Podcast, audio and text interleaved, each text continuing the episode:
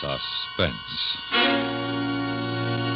And the producer of radio's outstanding theater of thrills, the master of mystery and adventure, William N. Robson. Every year, thousands of short stories roll out from a multitude of typewriters and march across the pages of our magazines and books toward well deserved oblivion.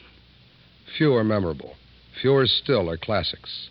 They pass the time and are forgotten even before the paper in which they are written is reduced to blackened ash. But occasionally a story is written that is a true classic, an unforgettable tale. Listen to such a one now, as Victor Jory stars in Ambrose Bierce's weird and wonderful story of the Civil War, An Occurrence at Owl Creek Bridge. A tale well calculated to keep you in Suspense.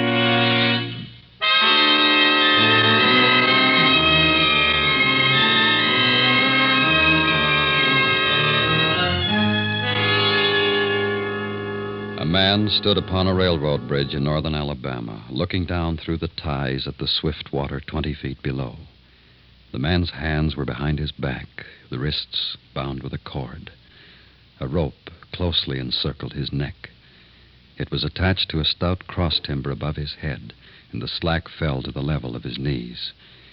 He watched a piece of dancing driftwood racing down the current beneath his feet. He thought, If I could free my hands, I might throw off this noose and dive into the creek. If I swam underwater, I would be safe from their bullets. If my wind held out, I could make the southern bank, take to the woods, and get away home. Peyton Farquhar, Alabama planter, stood at the end of a plank. A captain of the Union Army and a sergeant stood at the other end. When they stepped aside, the plank would tip upward, and Peyton Farquhar, Confederate spy, would slip between the ties to hang until dead above the muddy water of Owl Creek.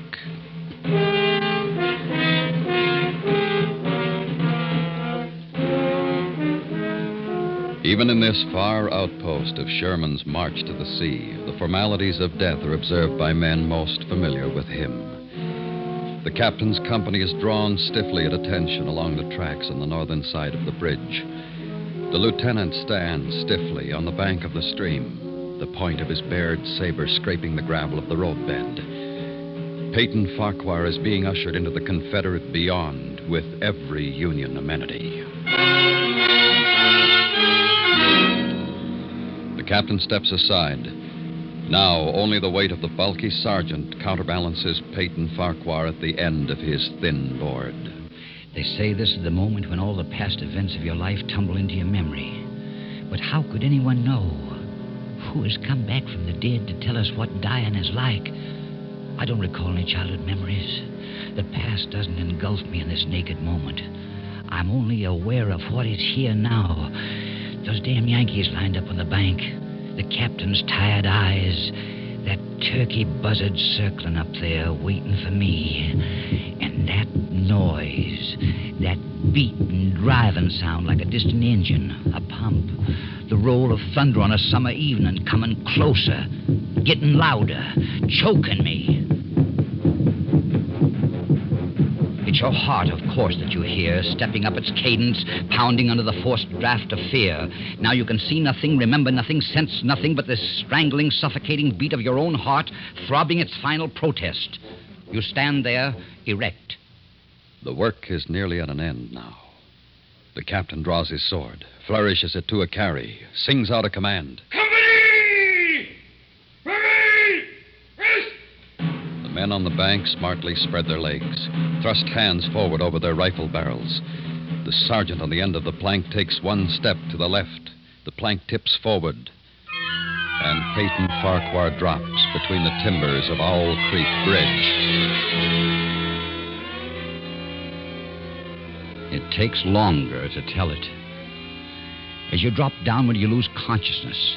You are as one already dead.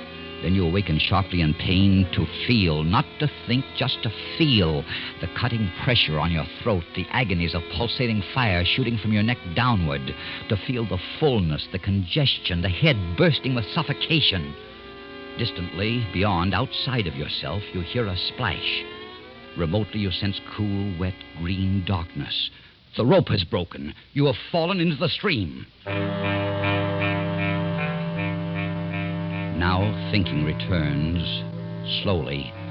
You know for the moment you are safe from drowning because the rope around your neck tightly keeps the water from your lungs.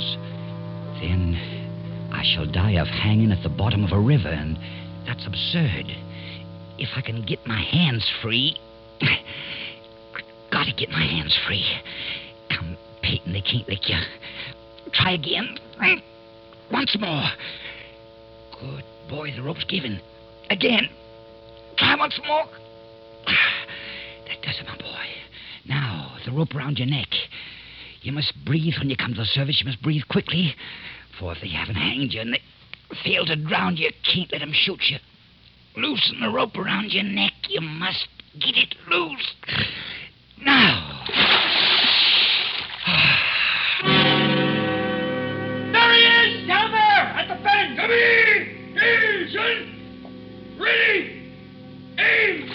You dive deeply, but above the ringing in your ears, you hear the volley of the rifles.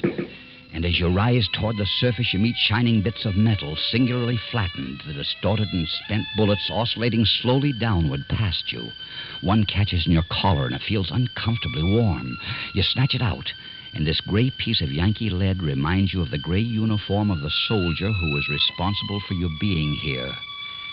You recall that it was only night before last when the soldier had ridden up to the driveway as you and your wife sat under the magnolia trees in the cool twilight.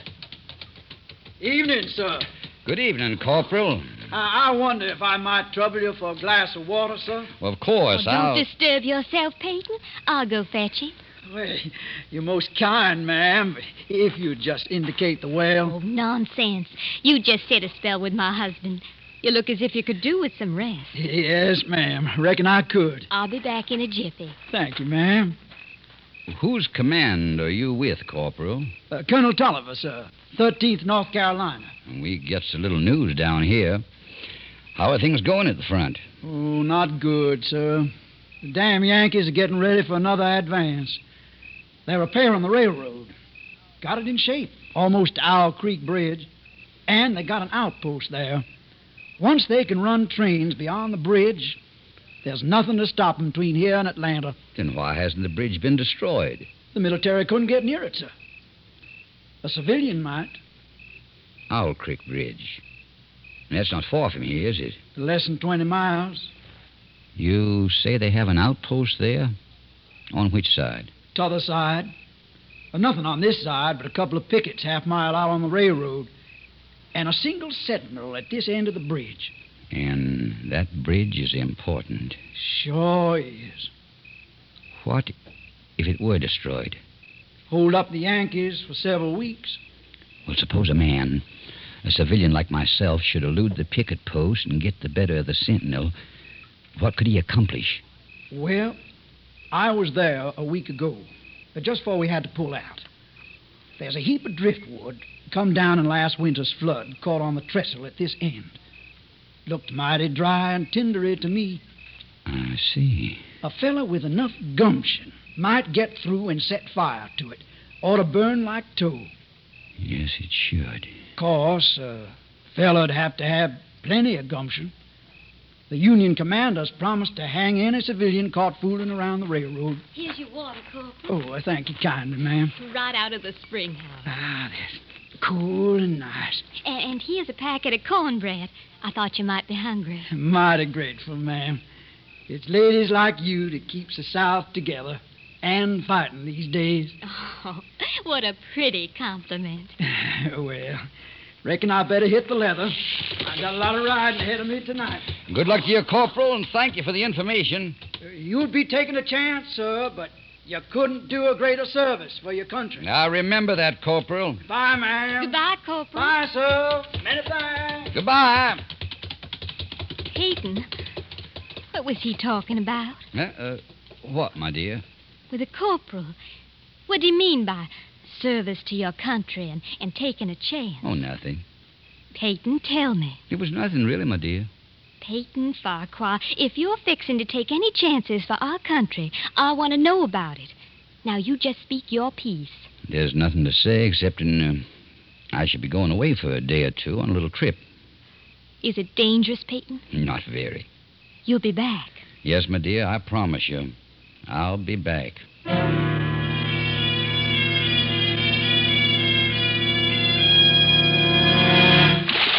Break the surface of Owl Creek for a second time. Now you are much further downstream, further away from the Union soldiers on the bridge, reloading their guns, the ramrods flashing in the morning sun. That captain won't make the same mistake again. He'll order them to fire at will, and heaven help me, I can't dodge 'em all. Another more terrible sound cannon. They've trained cannon on you. And close. Next time they use a charge of grape. Rifles and grape covering the water from bank to bank. I'm done for then. Then something seems to grab you and you're whirled round and round, spinning like a waterlogged top. You're caught in a vortex, a whirlpool. The water, the banks, the distant bridge, the soldiers become indistinct blurs. And again you're helpless. You feel dizzy and sick to your stomach. Just as you felt last night when you crept up the bank towards the lone sentinel at the south end of the bridge and discovered the sentinel was not alone. There he is, boys. Oh, Grab him. Go me. Got him, Sergeant. Well, Mr. Peyton Farquhar, we've been expecting you. How'd you know my. We got ways. Look here, I, I'm a civilian. I was. Save your breath. And thank your maker we didn't shoot you in the back. We don't do things like that up north. You'll get a trial, everything fair and square. Bring him along, men.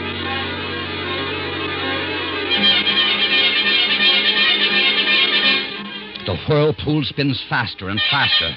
A sharp piece of driftwood tears at your coat. The churning brown water chokes you.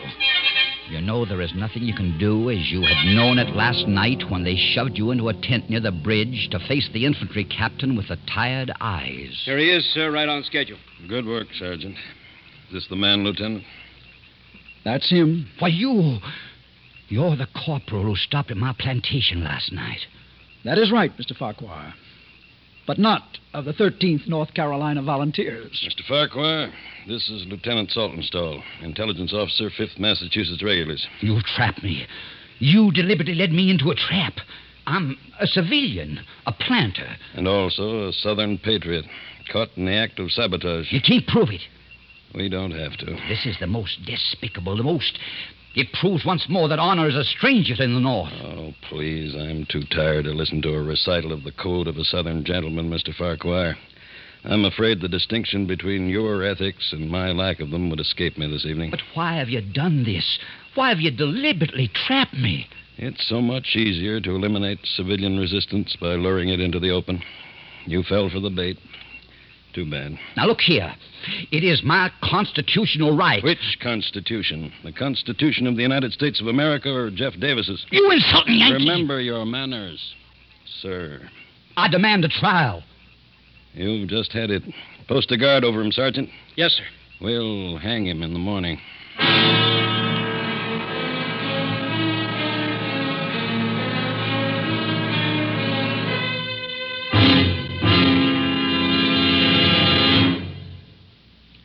Just a moment, we continue with Suspense. In mid December, we're planning to present a program of the big news of 1956. This year, though, we want you to help choose which news events our ace reporters will recreate for you. We want your opinion on what you consider to be the top 10 news stories of the year. Start thinking back. On the international scene, there were conflicts in the Middle East, Poland, and Hungary, as well as the controversy over Secretary of State Dulles' statement that we were at the brink of war. Here at home, President Eisenhower won a decisive victory at the polls, but lost Congress to the Democrats. Pick your top 10. Then send your choices to The Big News in care of CBS News, 485 Madison Avenue, New York 22. That's The Big News in care of CBS News, 485 Madison Avenue, New York 22. And now, we continue with Victor Jory in An Occurrence at Owl Creek Bridge, a tale well calculated to keep you in suspense. Something tears at your face, scratching, and you realize the whirling has stopped. You open your eyes. You're lying on the southern bank of a stream, out of sight of your enemies, safe. The gravel which has scratched your cheek now seems soft as new picked cotton. The forest around you is a garden of luscious beauty reeking with heavy perfume of freedom. Even the whiz and rattle of the final charge of grapes screaming through the treetops seems a benediction from the baffled cannoneer. You leap to your feet and run into the woods south towards home.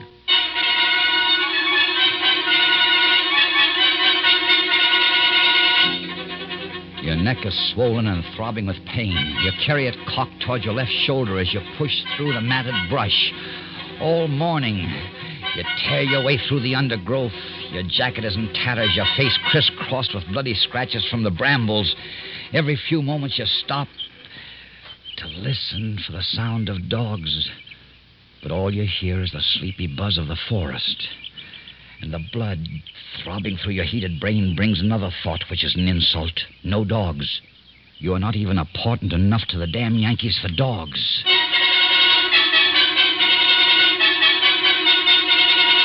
It is nearly noon now, and for half an hour you've been plunging through a swamp waist deep in green ooze. Your neck hurts constantly, your head throbs, and your tongue is thick. It tastes like brown linsey woolsey. Gnats swarm before your eyes, catch in your eyelids. Mosquitoes buzz in your ears, drill deep in your hands and swollen neck. You can't go on any longer. You slow down. You stop. You reach towards a palmetto root for support, and it slithers from your grasp and slides softly into the water. Water moccasin. Fear finds you at last. Terror, which stood aloof when you fled the executioner's bullets, now embraces you with a clammy unction. A water moccasin, the deadly cottonmouth. Now each branch and root seems to writhe under your glance. The swamp is undulating with certain death. You plunge on through the dark, stinking ooze, on and on, tripping, stumbling, never stopping. For terror rides your back, flogging you with a whiplash of fear.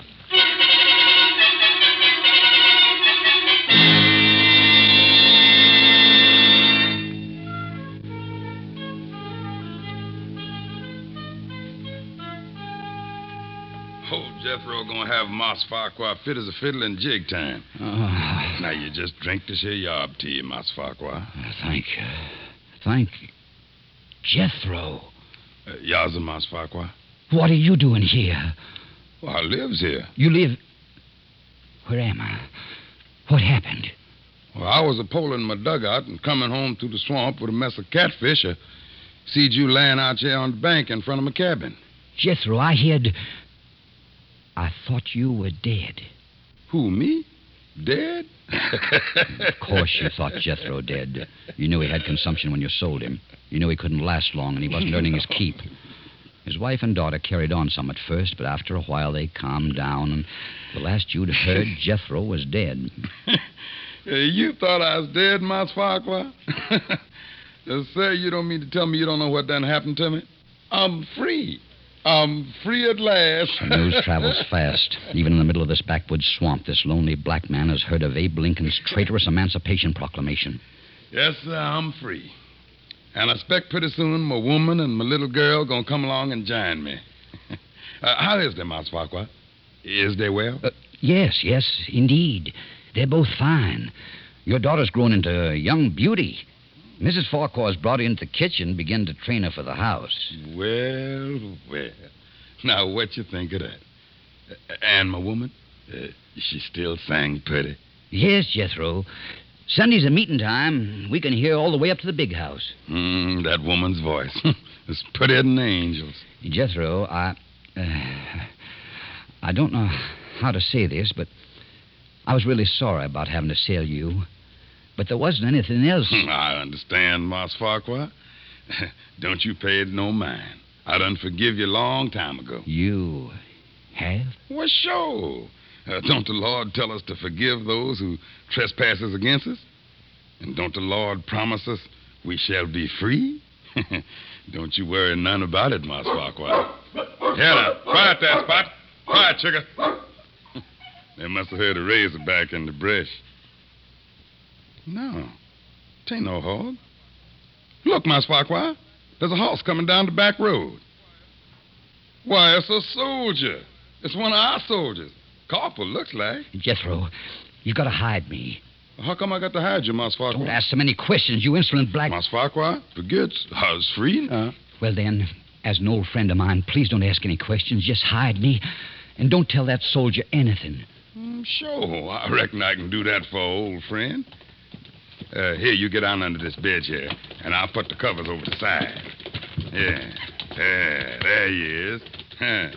Snug as a tick in a rabbit's ear. Remember, don't tell him anything. Have you come this far just to be turned in by a wool gathering black who talks crazy? If Jethro knew this gray clad corporal was really a Union lieutenant, he'd guarantee his freedom by turning you in. Even so, he bears you a big enough grudge to turn you in anyway. Unless, of course, he's planning to dispose of you himself. Yes, that's it. That's why he talks so silly about the Lord and forgiveness. He's going to do you in himself. Norfolk? Never heard of him. Well, if you run into him, don't tell him I was looking for him. Yes, sir. I remember not telling. Just keep minding your own business, Uncle. You'll live longer. Yes, sir. Get up! I sure will. You can come on out now, Mas Farquhar. Lord, I declare I don't understand none of this. You says not to tell him you's here. He says not to tell you he been here. What's this here all about, Mas Farquhar? It's uh, nothing, Jethro, nothing. I, I owe this man some money. I'm not ready to pay it yet. Oh, I see.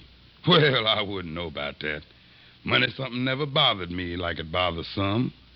What? Me and money's always been strangers. What's he mean by that? Money never bothered me like it's bothered some. What's he picking up that knife for? Jethro, what are you going to do with that knife? Hmm? Oh, I, I was just fixing to slit up some of them catfish I got in the dugout. Looked like you could do with a little food, Mas Farquhar. Oh, no, no, thank you, Jethro. I really got to be on my way. I want to get home by sundown if I can. Hmm, sure wouldn't be no bother to cut up a couple of cats. No, thank you, old friend. If you just tell me which way I should go to get home. Mm, Well, I don't rightly know, Mas Farquhar. I reckon from the way the sun's reclining, it'd be down the road that way, uh, quite a fur piece down. Yes, that, that should be about right. I never been back, you know. Never tried to go back since I've been free. Yes, I know. Reckon it won't be long till my woman and my little un comes here to me. Of course. If you get back, Mas Farquhar, if you sees 'em, you tell 'em I'm here waiting Yes, for 'em. I'll you hear? do that, Jethro. I'll do that. You get away from there fast. The shells of the black road crunching under your muddy boots. That grinning savage standing in the doorway of the shack, the knife in his hands. And each moment until the road bends and cuts off the cabin from your view, your fury will come after you, the knife poised to plunge in your back, to pay you for the thrust you gave him when you sent him away to die. But he's still standing, grinning foolishly and waving as you turn the bend. Now you feel safe, but only for a moment. Then you hear a sound, the sound of a horse. The corporal in gray from the Massachusetts 5th Regulars. He's coming back down the road, searching for you, hounding you, coming to take you back to Owl Creek Bridge, back to the rope that won't break under your weight. You walk faster and faster, and always the sound is there, growing louder and louder, and you run as fast as you can down the shell road which stretches clear to the horizon between the green walls of scrubby pine.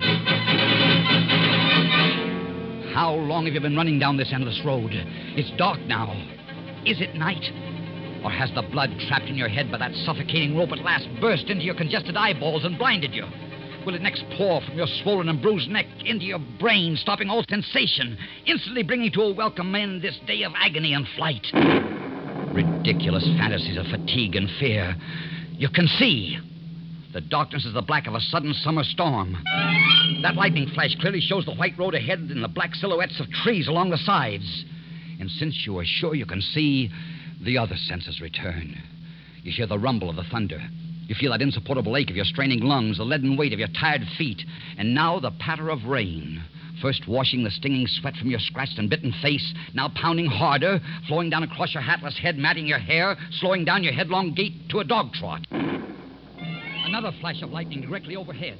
For an instant, you see the soldiers of Owl Creek Bridge standing at the side of the road, rifles leveled, their eyes boring down the sights, aiming at your heart.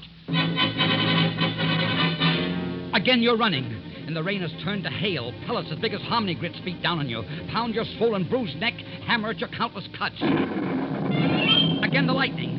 And on the other side of the road, the great clad corporal sits astride his horse, waiting for you. No, No! You can't get me now! No! This bolt of lightning strikes a tree ahead of you, and in the white blinding light stands Jethro, black and grinning, knife raised in the air. No, no, Jethro, forgive me, forgive me. He's gone. Now you see dangling from each tree along the road a noose swinging in the wind. Wherever you turn, wherever you look, a noose waiting for you. A noose which wiggles like a water moccasin. Ah!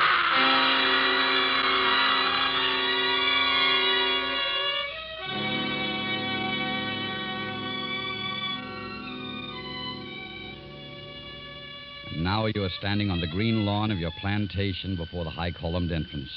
The storm is over. The clouds are black and menacing all around the horizon, but through a break overhead, glorious sunlight streams down, bathing your garden and your house in heavenly light. You are home. And now you hear a rustle of crinoline, and down from the wide portico steps your beloved wife. She walks across the lawn, her arms outstretched. Peyton, my dear, you're back. Just as you promised you'd be. For this moment you have endured the agonies of this day. And were those agonies multiplied a thousand times, there would be a small price for the benison of this breast, the sanctuary of these arms, the security of these lips. You step forward to fold your wife in your embrace. The rope, stretched tight, sang like a bowstring. Peyton Farquhar was dead. His body with a broken neck swung gently from side to side beneath the timbers of Owl Creek Bridge.